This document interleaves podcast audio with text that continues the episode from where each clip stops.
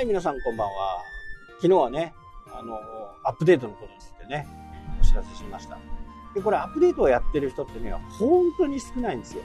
本当に少ないからこそ、大手のサイトより勝っちゃうっていう現象がね、一個人のブログが勝っちゃうっていう、まあブログ、ブログサイト？ブログでもサイトでも。あんまりね、あの、Google 自体はブログだろうが、サイトだろうが、あまり関係なく見てるんで、そこにね、え別にこだわってはいないんですけど、まあ皆さんが感じるブログとウェブって、んなんか世の中では分かれてるんで、でも実際中身的には、まあブログもサイトもほぼ同じというふうに思ってもいいのかなというふうには思ってますけど、とにかくこの更新をね、やられてない人が圧倒的に多いです。圧倒的にね。でも Google は一つのその一番初めにつけた URL 自分でねワードプレスなんかは自分でその URL を設定できますからね。その URL をどんどんこうより良いものにしていく。もっと熱いものにしていく。そうすることでそのページがボリュームがどんどんどんどん上がっていって逆に読み手が長い時間滞在するわけですよ。言い換えればいいことずくめなんよね。ただあのやっぱりある程度ボリュームがないとダメですそのサイトブログ自体のボリューム。まあそうですね。やっぱり100記事ぐらいはねなかなかないとアップデートしていってもちょっと2 3 0記事でねそのページだけどんどんどんどん厚くしていくというよりは100ページぐらい作った時から今度100ページ目を1ページ目をねアップデートしていく。そうして100ページをずっとこうやっていくような更新状況な状況になればねこれは多分本当にね最強になるかなでこれがね広まっていくとこれを悪用した輩がねまた出てくる。まあ僕にはねもうちょっと想像がつくんですけどこれを言うとねあのみんなが真似してそれがペナルティになってしたら困るんで言いませんけど実直にね、えー、やってる人が本当にね最後は、まあ、勝利というわけじゃないですけどね、えー、を掴んでいるというふうにね感じています。昔の記事はこうだったけど今はね最新の状況はこうなってますよっていう。これって消費者求めてますよね。ユーザーのためになってますよね。ここなんですよ、まあ、カメラとかねえー、パソコンとか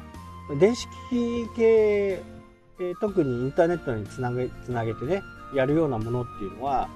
聞いたことがあると思うんですけどカメラなんかこうデバイスのねソフトウェアがアップデートがありますよとか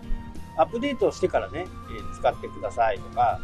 まあ、不具合があったからアップデートしてくださいねとかいうことって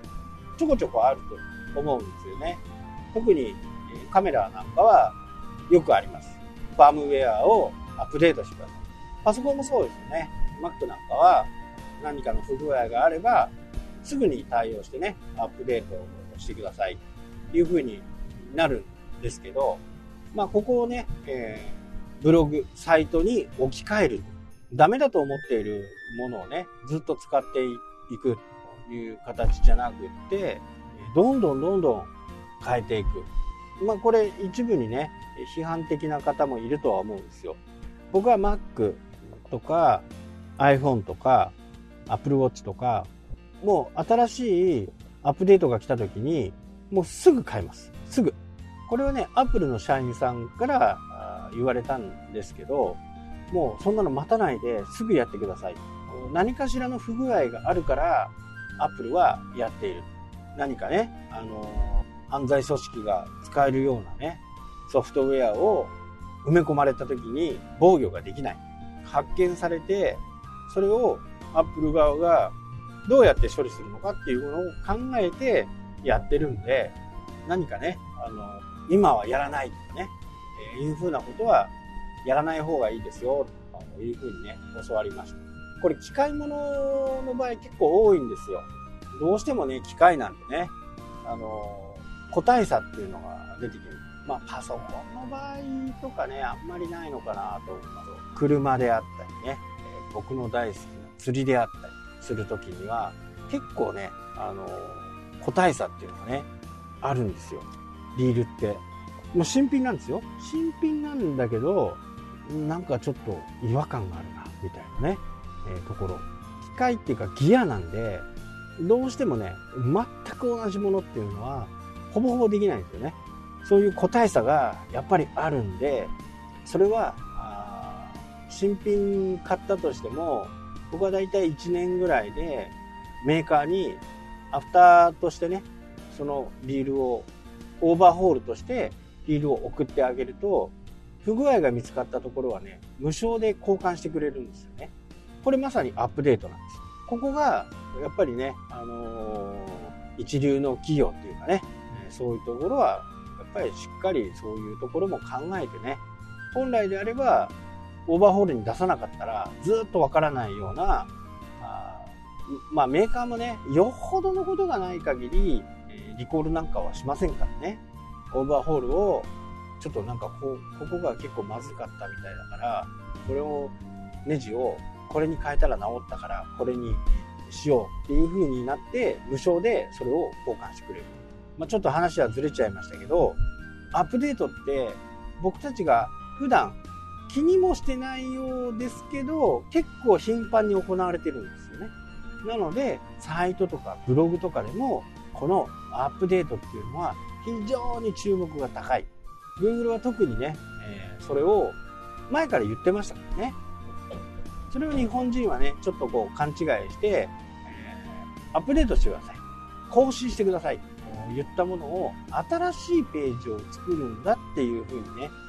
え、感じてしまって、ちょっと違う方向に行っちゃったっていうのがね、今までの日本の経緯なんですね。だからこの辺をしっかりね、理解していけば、あなたのサイトもね、3ヶ月後、6ヶ月後にはね、上位表示している可能性はね、十分あります。新しい記事もね、大切ですけど、古い記事をアップデートしていく。こう書きましたけど、今2年経ってこうなりました。っていうもの。自分は2年前はこう考えてましたけど、実は間違っていて、こうでしたっていう風な正直にね、えー、やる。これがやっぱり Google にとってもね、非常に好感が持てるものかな。まあ、Google がというよりね、ユーザー側が判断したときに、あ、この人はね、正直でいいなというふうにね、思ってくれるのではないかなという。はい、というわけでね、今日は終わりになりますが、長々ね、え4日間お付き合いいただいてね、ありがとうございます。まあ明日はね、ちょっとその、顧客っていうかね、あのマーケティングのことについてね、ちょっとお話ししたいなというふうに思っております。はい、というわけでね、今日はこの辺で終わりになります。それではまた、したっけ